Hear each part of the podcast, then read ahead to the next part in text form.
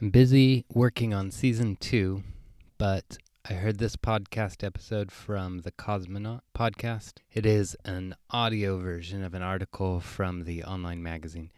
I'm sharing it because it complements our last episode on Jamaal Bowman, what the authors of this episode referred to as the Bowman Affair, but with much more rigorous analysis as it relates to the internal debate and structures of DSA. I don't agree with everything in the article, but I love their push for more democracy in DSA and their call for productive and unifying mechanisms for debate. Socialism will not be won by shutting down our interlocutors within the organization and within the movement. We must build solidarity. The authors of Socialism of the Oppressed The Stakes of the Bowman Affair, Jean Allen and Marisa Miale, have great insights into how the Bowman Affair is impacting DSA. I think they are right. I think how democratically DSA responds to this situation matters more than I originally realized. Leadership must be accountable to the people. DSA members need to feel like they have a democratic voice in the organization. The authors of the article anticipated the call at the end of my episode on the Bowman Affair, which I will reread here so you can remember to listen for their proposals. Okay, so this is again my quote from the end of the episode 16. I think we need to see a debate around what changes to DSA's bylaws should be voted on at the 2023 convention by democratically establishing a process for determining how discipline will be executed in the future, DSA has the possibility of creating a space for constructive debate between its membership, avoiding frustration with the NPC. At the same time, I do not understand why the NPC chose to make a decision without taking the steps to get votes from all chapters, or even conducting some kind of legitimately coordinated poll of DSA members. It seems like they could have taken this novel scenario as an opportunity for symbolically gesturing in a democratic way. Rather than saying more, I will let the authors speak for themselves. The Working Class Intelligentsia, a podcast for working class intellectuals about Antonio Gramsci. Start from episode 1 or jump around to whatever episode looks interesting.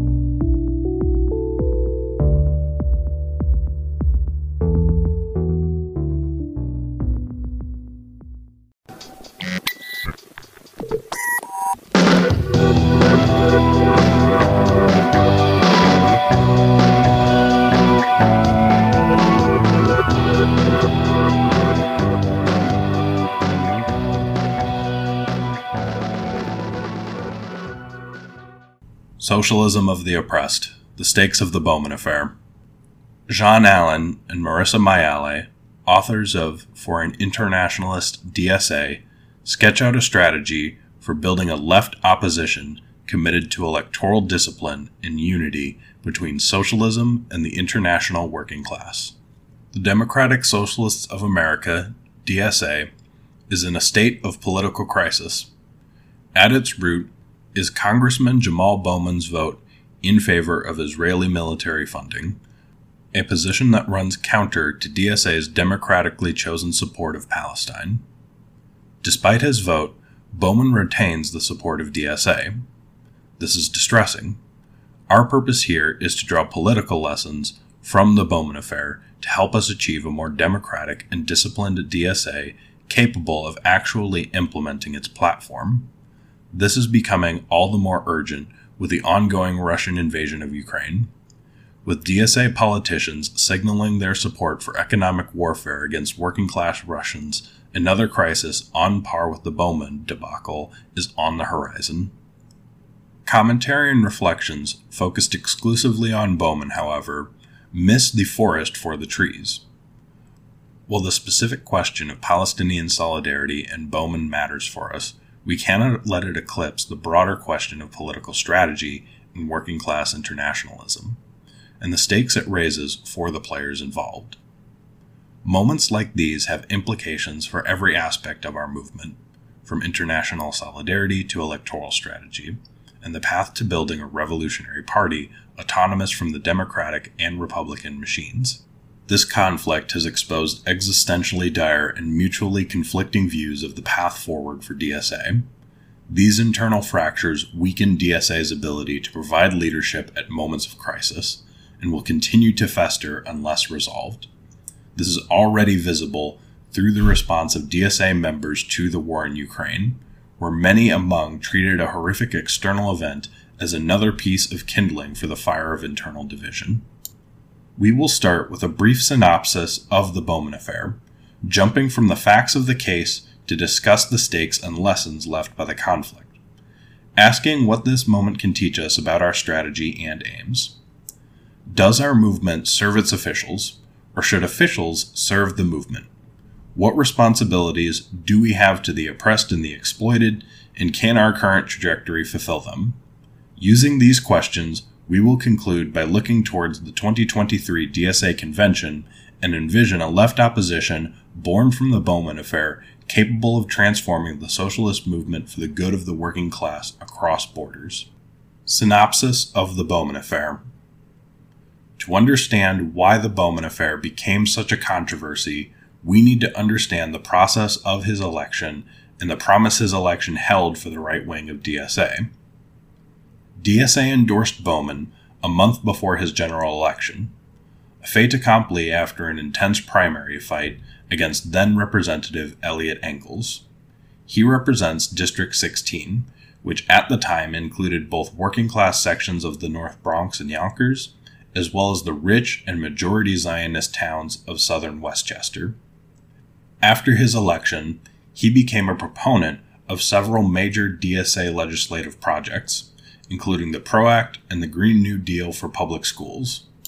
Over the course of 2021, however, he demonstrated his willingness to vote in support of U.S. imperialism for the sake of his own political advantage. As Congress fought over the federal budget in the summer of 2021, Bowman voted in favor of funneling an additional billion dollars of funding to Israel's Iron Dome defense system. He continued this support in September of 2021, and in the fall of 2021, he attended an Israeli propaganda trip. In its past three conventions, DSA has voted overwhelmingly to stand in solidarity with the Palestinian struggle and take part in the boycott, divestment, and sanctions movement. DSA members have few avenues for expressing dissent and debating strategy, but Bowman's actions provoked an unheard of wave of resolutions condemning Bowman. Multiple chapters released public statements calling on a sitting DSA representative to be censured, disendorsed, or expelled, something we had never before seen. This began with the Madison DSA, but expanded through the coming months, with chapters as significant as San Francisco and Boston voting to dissent. Beyond this, the BDS National Working Group drafted multiple statements on the ongoing controversy, and several national caucuses like the Tempest Collective and Marxist Unity Group began organizing for censure or expulsion. This political revolt from DSA's rank and file did not change the National Political Committee's final decision.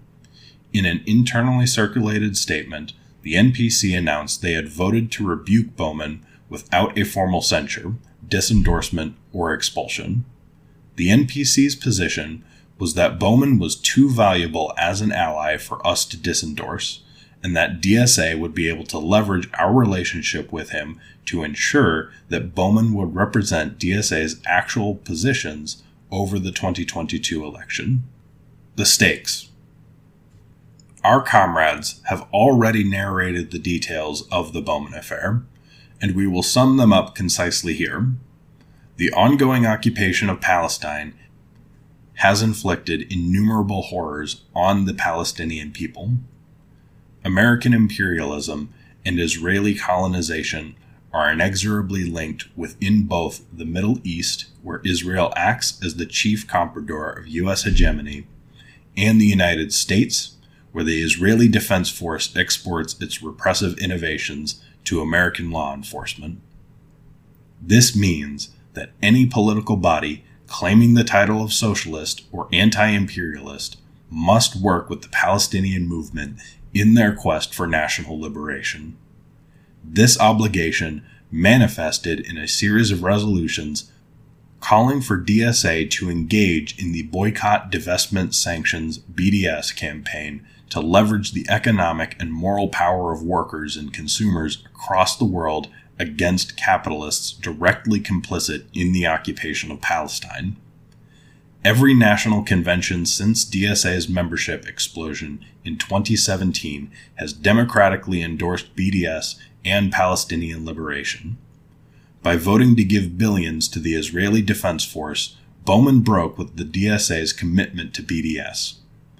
This prompted a fight to expel or discipline him as a member, which resulted in a betrayal of both the Palestinian cause and the democratic will of our membership when the National Political Committee, the leadership body of DSA, chose not to expel him. Furthermore, DSA has been rudderless since the collapse of the Sanders campaign in March of 2020. This is not to say that DSA was not organizing both locally and nationally, but the Sanders campaign structures DSA's work and aligned it with an alliance of progressive policy experts, leftist cultural actors, and activist organizations, which advocated for a series of policy campaigns to proselytize for a social democratic resurgence. Losing this alliance and the greater goal animating it in 2020 put us in an awkward position. Under Biden, we could only hope to pass social democratic legislation such as the Green New Deal, Medicare for All, and the PRO Act, a hope which Biden has dashed over the last year. Without restructuring, DSA's loose national body has only been able to participate in standardized work like advocacy and electoral campaigns. Coming off a convention with a mandate to maintain the status quo, and where several national political committee candidates were forced to withdraw their candidacies after a campaign of targeted harassment, we have a leadership unwilling to lead us, unwilling to change course from sleepwalking campaigns for dead on arrival policies, willing to break our democratic decisions, and with few ways for local chapters or the general membership to steer our national direction. These are the stakes for the inchoate DSA left emerging from this struggle but we cannot leave our understanding there. Unless we strive to understand the viewpoints of our interlocutors, we cannot hope to change their perspective, leaving us with a stunted pseudo politics where all that is left for us to do is escalate rhetorically. Furthermore, there were not just two sides in the Bowman affair. To the defenders of Bowman, there were a variety of concerns ranging from concerns about procedure and the breakdown of organizational norms to the hard edge which clearly sees its path of power through the bourgeois state. The first group, who are primarily concerned with the breakdown of DSA's internal harmony, have much to point to. Rhetorical and procedural escalation occurred on both sides of the conflict, with accusations of bigotry and chauvinism justifying the threatened or actual breaking of internal communication norms. Major figures on the right leaked information to the press before the general membership was able to learn about them, while on the other side, the BDS National Working Group regularly spoke as an independent actor rather than as a part of a broader organization. Beyond this, to some on the right, the mere fact that the chapters put out statements on internal issues was beyond the pale. This happened alongside continued use of Twitter, a platform that encourages grandstanding and conflict without resolution, as DSA's effective internal forum. This concern for procedure and broken norms came from across the political spectrum within DSA. Stemming from an anxiety about DSA's broken democratic structures, while expressing concerns and conflicts on DSA's internal forum allows for potentially better conversation, a forum cannot have the material impact of a deliberative body. The Bowman affair gradually escalated for precisely this reason. Without a national space for discussion and decision making, many comrades see no reason to do anything but grandstand and draw ever sharper lines between their real peers and perceived ultra leftist or right opportunist wreckers. If these lines ossify into cliques, and enough of DSA's active membership gives up on their ability to change the opinions of their internal foes, DSA ceases to be viable as a national organization. While these are legitimate concerns, the intensification of the Bowman debate is just a symptom of DSA hitting the limits of its electoral strategy rather than the cause. The problem with insistence on moving conversation to internal forums is that the internal forums have no power within the organization. And while closer relationships and the lack of Twitter's influence may lead to better conversation, there's no reason to engage in a powerless internal forum which a small portion of our membership uses. Unless we insist on an internal democracy that functions outside of the space of conventions, then these problems, such as the use of Twitter as both an internal and external forum, and the complete lack of need to treat comrades with respect outside of your chapter, shall continue. If we do not change both the way that we treat each other and the kinds of democracy that we practice, the Bowman affair is just the start of our problems. For partisans of the Green New Deal, Medicare for All, and other DSA legislative goals, having representatives who champion progressive legislation is not just the first step of such a strategy. It is the baseline required for it to be viable at all. Sacrificing our relationships with elected officials, acting as an unreliable ally to our representatives, demanding they conform to some litmus test is therefore something which directly weakens our capacity to act on a national level, our ability to, quote, build power towards the implementation of our platform. For those who specifically champion the Green New Deal, this concern is even greater. Without a massive change in U.S. environmental policy, we will face an apocalyptic mass extinction event that could render our planet unlivable. With the stakes that high, what is a single congressional vote? We need to take these comrades seriously when they claim that the Bowman affair did not build power, and that anything that does not move us towards the implementation of these necessary reforms is at best a distraction and at worst organizational self harm. These are the stakes for each side of the Bowman affair a series of mutually conflicting worldviews in a state of perpetual escalation, as actionless conflict allows parties to continually double down. To many comrades, this disagreement seems untenable, with the only possible result being a purge of dissenters or a split led by one faction. However, there is another group involved in this conflict which dwarfs any other faction. Inactive and deactivated members. Anecdotally, the Bowman affair galvanized many of these members, inspiring bursts of activity on all sides of the conflict, motivated by the material stakes of the debate and their ability to democratically ensure or avert one course or another. Chapters with declining rates of participation suddenly found their meetings flooded with members inspired to fight for or against resolutions condemning Bowman and dissenting from the NPC decision. Should they return to inactivity, these members will be lost in any split. And this fact forces us to seek a constructive resolution to this conflict. A constructive approach does not mean sweeping disagreement under the rug. It means that we need to actively seek out the perspectives of all our comrades build unity with those on our side, and press to convince our interlocutors of our position. To survive and build an organization worthy of the oppressed, the DSA left needs to begin developing a unified strategy that goes beyond condemnation of a single opportunist politician and addresses the concerns of the moderates seeking harmony over unity, winning them to our side. Only then will we be able to bring the struggle for Palestinian liberation to broader segments of the population and coalesce with the left wing of the Palestinian diaspora. The merger of socialism and the oppressed. The political lessons of the Bowman affair go beyond the internal life of DSA. The arguments of both the left and the right are dependent on external strategies for how DSA relates to mass movements and fractions of the working class.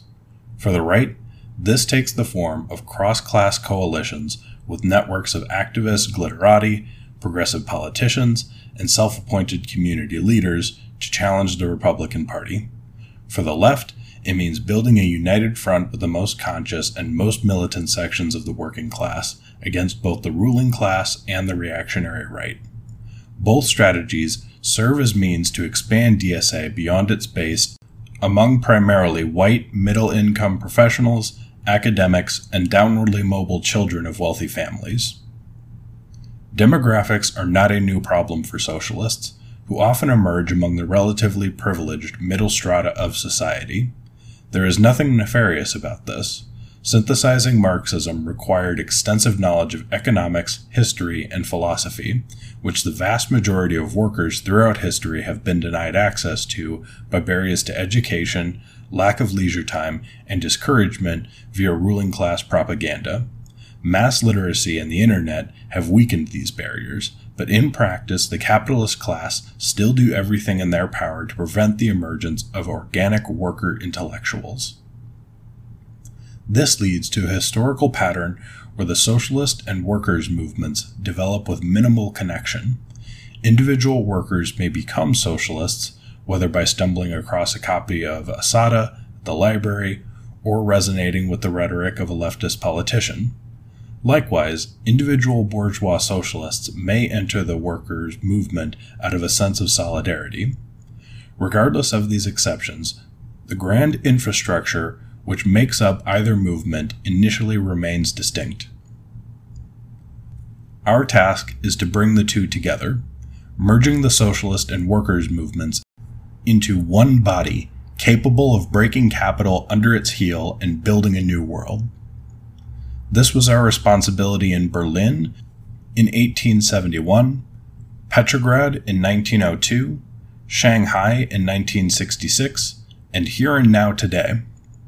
The historian Lars Lih traces this strategy, which he calls the merger formula, back to Marx through Lenin and Kautsky, identifying a theoretical thread that united the era of revolutionary social democracy. Kautsky summarizes the formula as follows Quote, the proletariat's main weapon is the concentration of its totality in vast, independent organizations free of all bourgeois influences. It cannot achieve this without a socialist theory, alone capable of finding out the common proletarian interest among the colorful diversity of the various proletarian strata, and of sharply and permanently separating them altogether from the bourgeois world. Incapable of this achievement is the naive labor movement, which is bare of any theory and which rises of its own accord in the working classes against growing capitalism. Let us examine, for example, the trade unions. They are professional associations that seek to protect the immediate interests of their members. But how different these interests are in the individual professions. How different they are with the seafarers than with the coal diggers, the cab drivers, or the typesetters. Without socialist theory, the individual proletarian professions are not able to recognize the commonality of their interests, are foreign to each other, sometimes even hostile to each other. Unquote.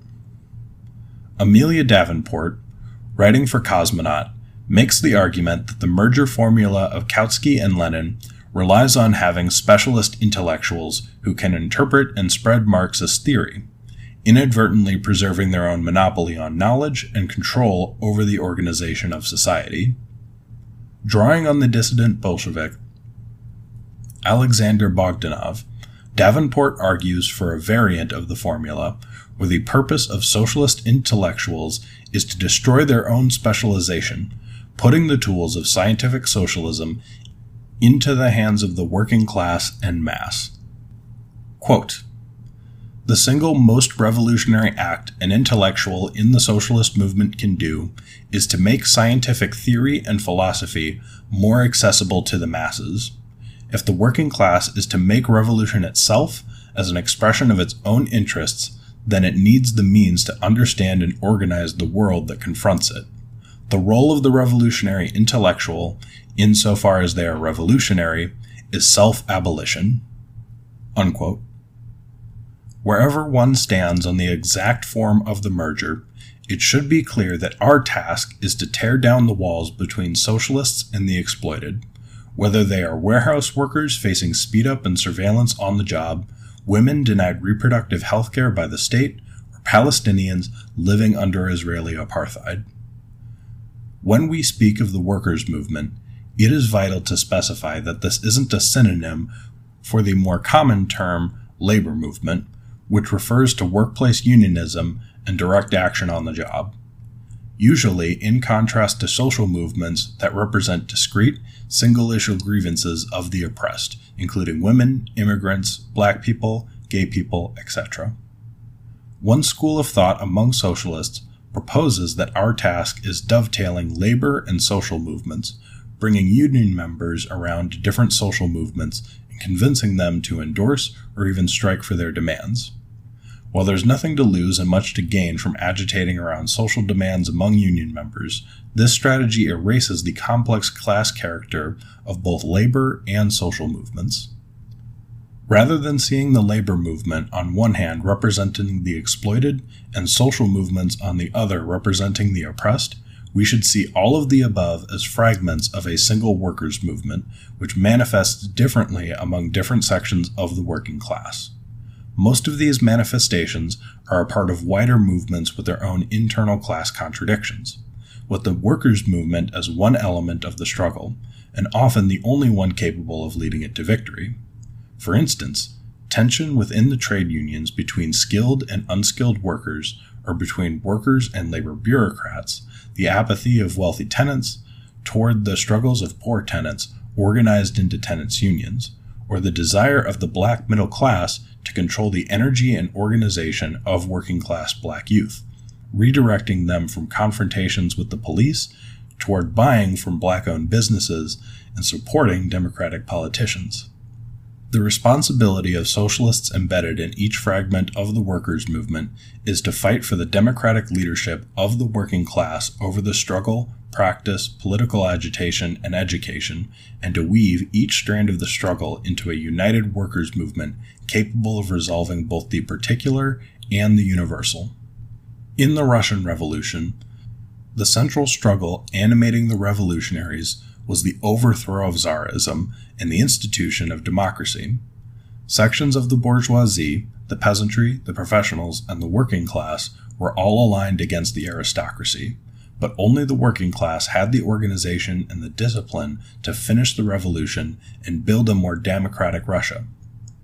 The principle that set the Bolsheviks apart from other socialists was their faith that the working class could lead the democratic revolution and ride its momentum towards socialism. Overtaking the relatively weak and self interested bourgeoisie.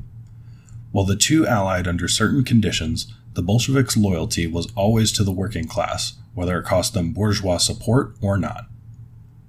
The Palestinian struggle is no stranger to these contradictions. The right coalitionists behind the Unity or Unanimity letter cited the left anti Zionist organizations as justification for their position without providing any citation or reference. Many on the right seized on an extremely vague statement by the BDS National Committee on reconciling principles with a strategic effectiveness, which indicated nothing more than that the BNC would allow its partners to make their decisions about which members of the ruling class to work with and how. On the opposite end are organizations like, like Samidoun, a prisoner solidarity network associated with the Popular Front for the Liberation of Palestine, the Palestinian Youth Movement, and Labor for Palestine, which advocates for solidarity with Palestine from the American working class who, among others, all endorsed the BDS working group's call to expel Bowman.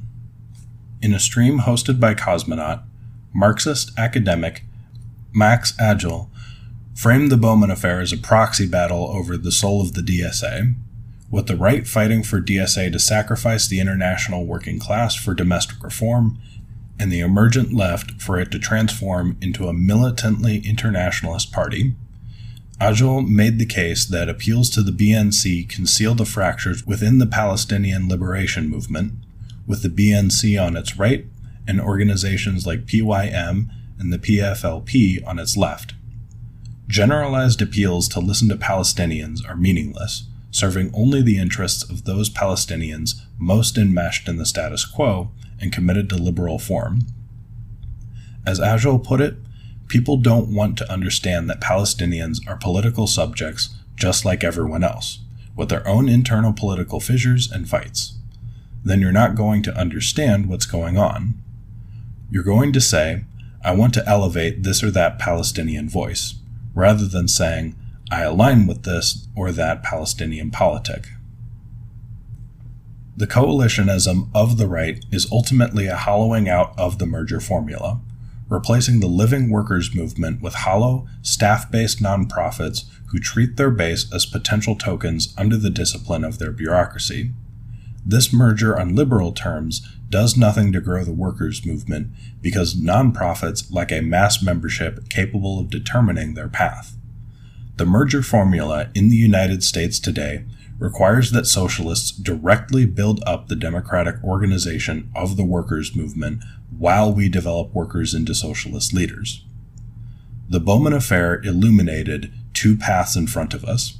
On the left, there are the oppressed and exploited represented in this case by mass organizations like PYM and Samidoun, who demand DSA stand with them unflinchingly.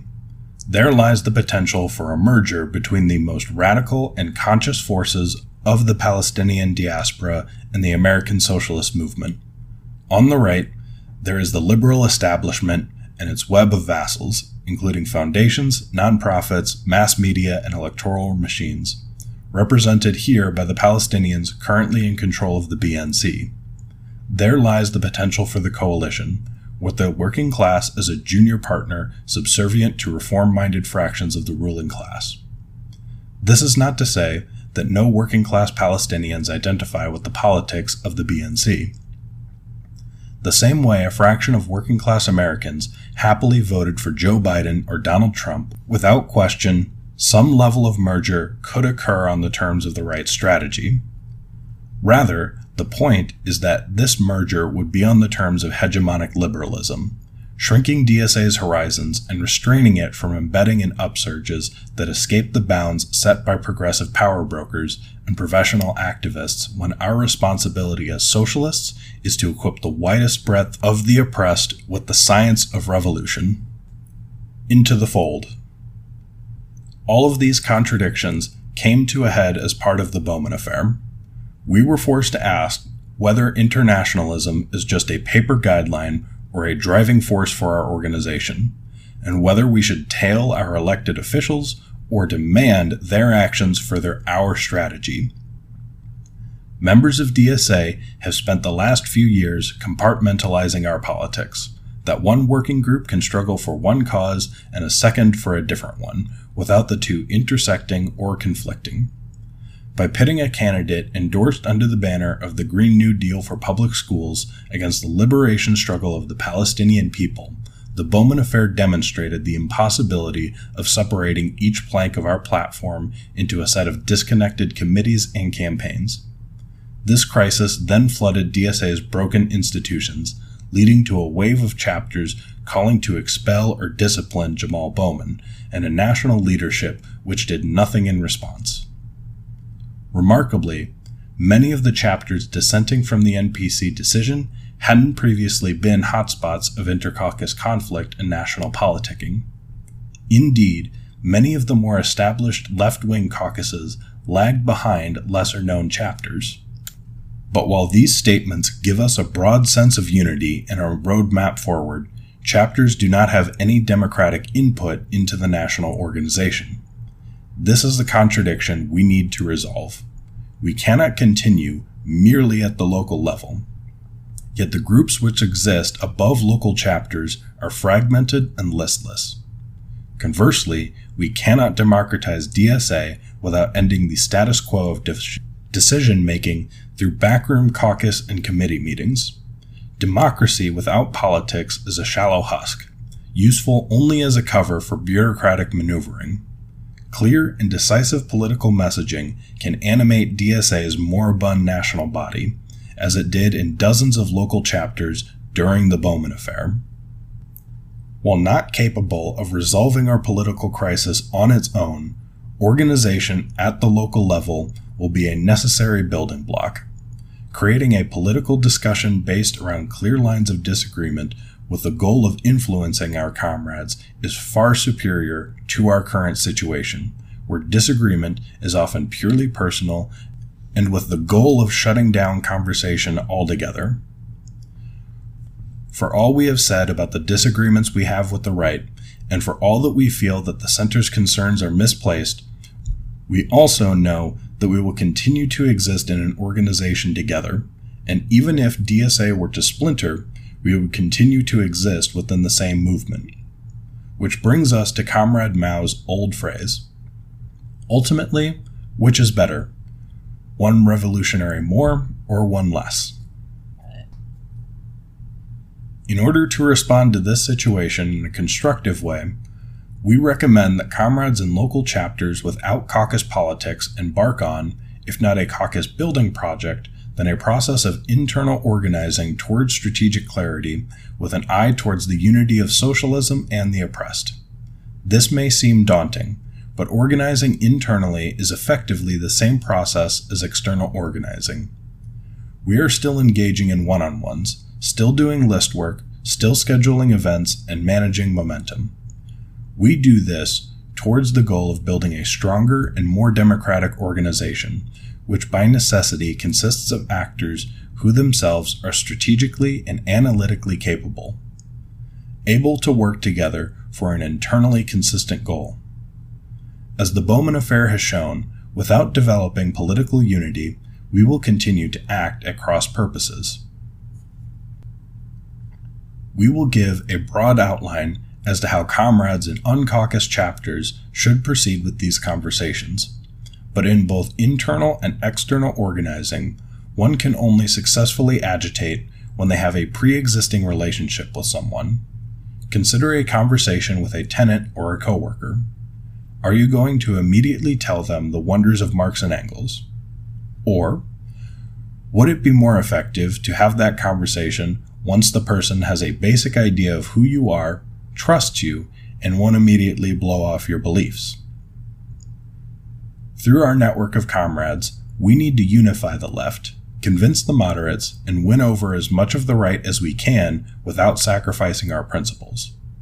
We need to do that while fighting for clarity on our disagreements and the stakes behind them.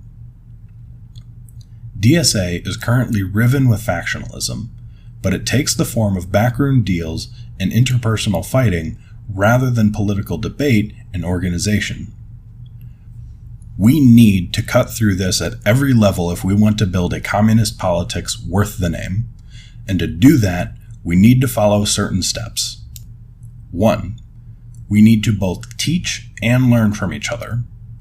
While we are in a one on one with a comrade, the goal is not to trick them into nominally adopting your views, but to understand both their views and yours and how they can intersect. Having earnest conversations about these issues our analysis of the struggle around us and how we can intervene in the struggle is the way we come to clarity. 2. Make ideological commitments clear. It can be very easy, especially when talking to friends, to assume we have more ideological clarity than we actually do. Be clear about where you agree and disagree, and when you find points of disagreement, hone in on them. Why do we disagree about this? What are the fundamental stakes of this disagreement? 3. Unity with the oppressed. These conversations need to culminate in the creation of a practical project for the liberation of the exploited and oppressed and the merger of socialists and the workers' movement. 4. Fight for a unified strategy. Ultimately, the Bowman campaign was the product of DSA's political immaturity. We thought that because we compartmentalized different issues under different working groups, that we would be able to do anything we please without one arm affecting the other. Bowman's actions have shown us our naivete, and the solution cannot just be the creation of a local BDS working group, but the integration of the ideal of working class internationalism into the DNA of our chapters. This must be true for all other working groups, from eco socialism to housing justice. This process does not just happen once, but needs to be something we consistently iterate. You have one on ones with your closer comrades, identify places of agreement and disagreement, orient yourself to some practical goal, and ask what said goal says about the rest of the work our chapter does. Once you have a solid core of comrades, you present this vision to your chapter, and then you continue this process, either talking with comrades we aren't as close to or having other comrades speak to them, identifying agreements and disagreements, how we can realize our shared vision, and how we can apply that vision more broadly. Toward a left opposition. Left opposition has always been an alluring but immaterial concept in DSA. In 2019, it primarily referred to those who sought to solve DSA's woes through decentralizing authority and infrastructure. The ostensible right defended the National Political Committee's right to represent the convention's will, while the left campaigned to bring all power to the locals, a bizarre variation on all power to the Soviets, the Bolshevik slogan demanding a republic of workers, peasants, and soldiers. Rather than a political movement to transform DSA's strategy and vision, the decentralizers in Build and Libertarian Socialist Caucus fought for a reshuffling of administrative power, one which would keep the content of DSA's politics the same.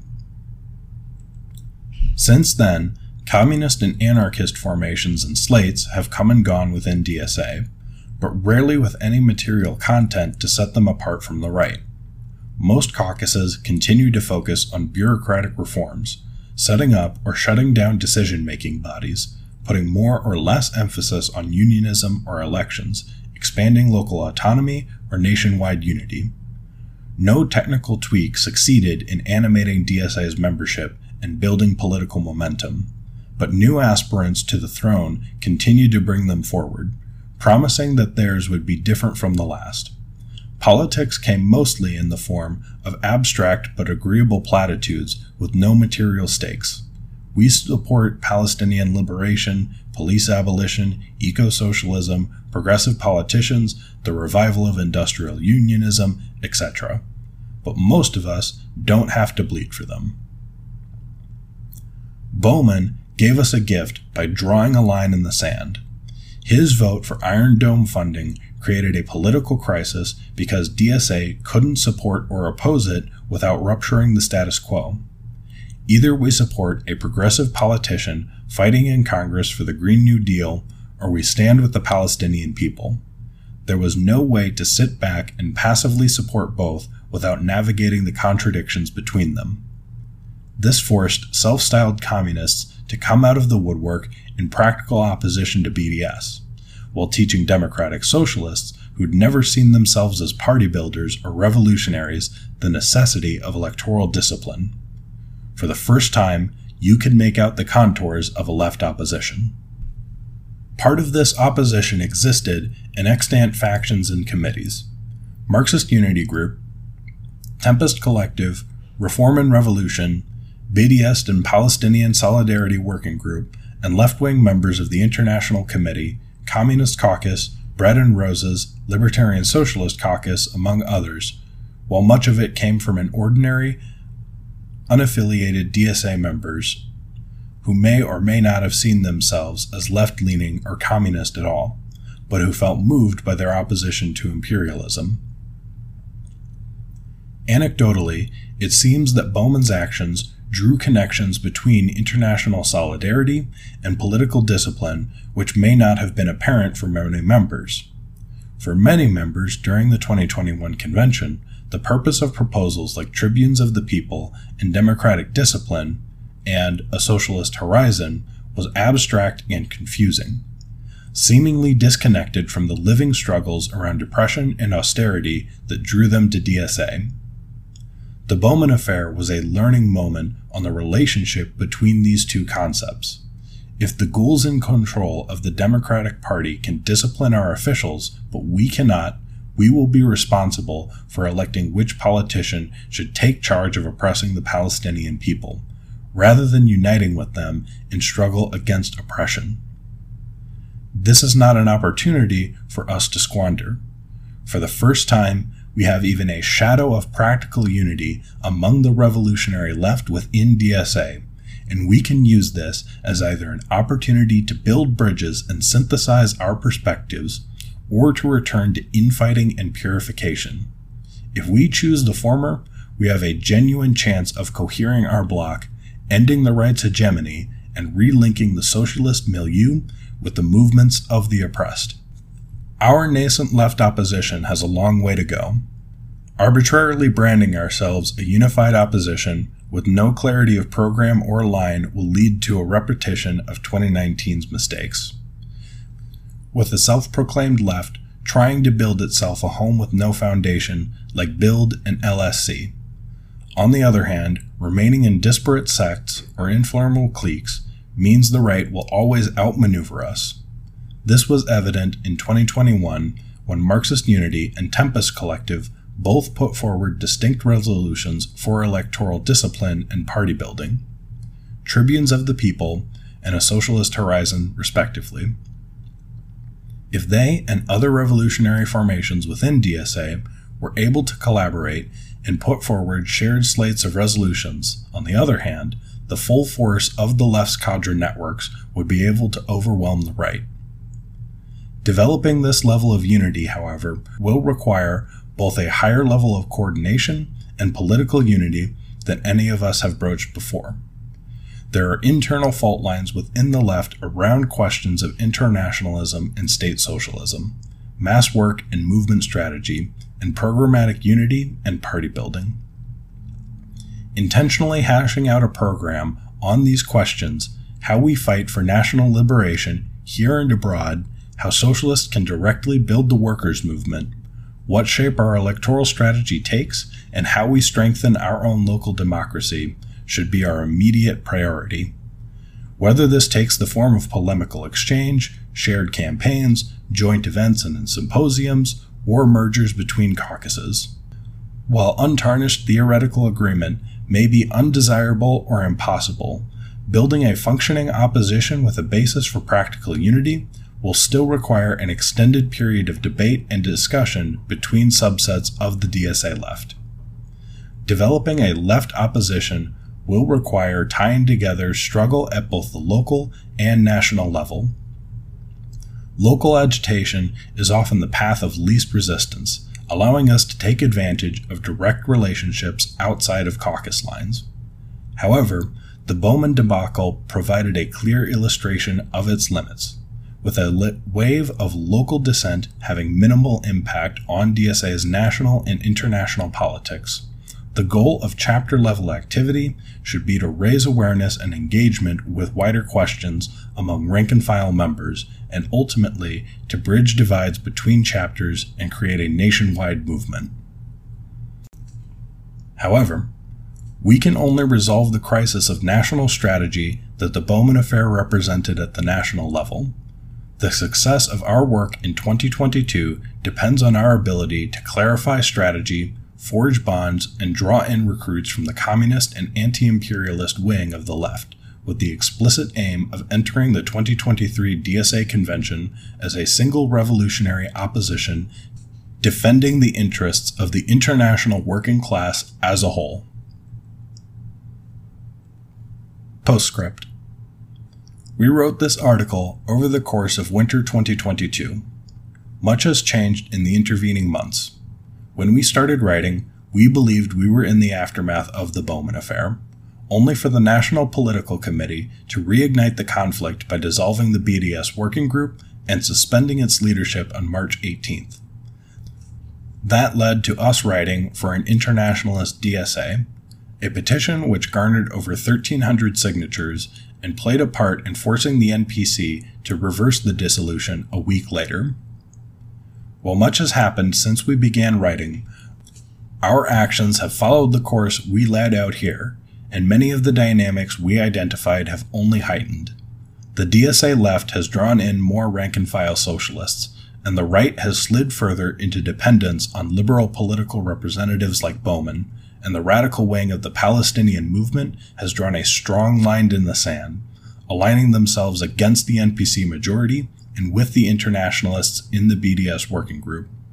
If anything, our belief in the necessity of a nationwide revolutionary Marxist response to the contradictions tearing DSA apart has only strengthened. Left to its own devices, DSA will destroy itself through personalization of political conflict, incompatible strategies, and drift towards hollow opportunism. Our response to DSA's spiral into oblivion must develop into more than just a cluster of individuals aligned by chance.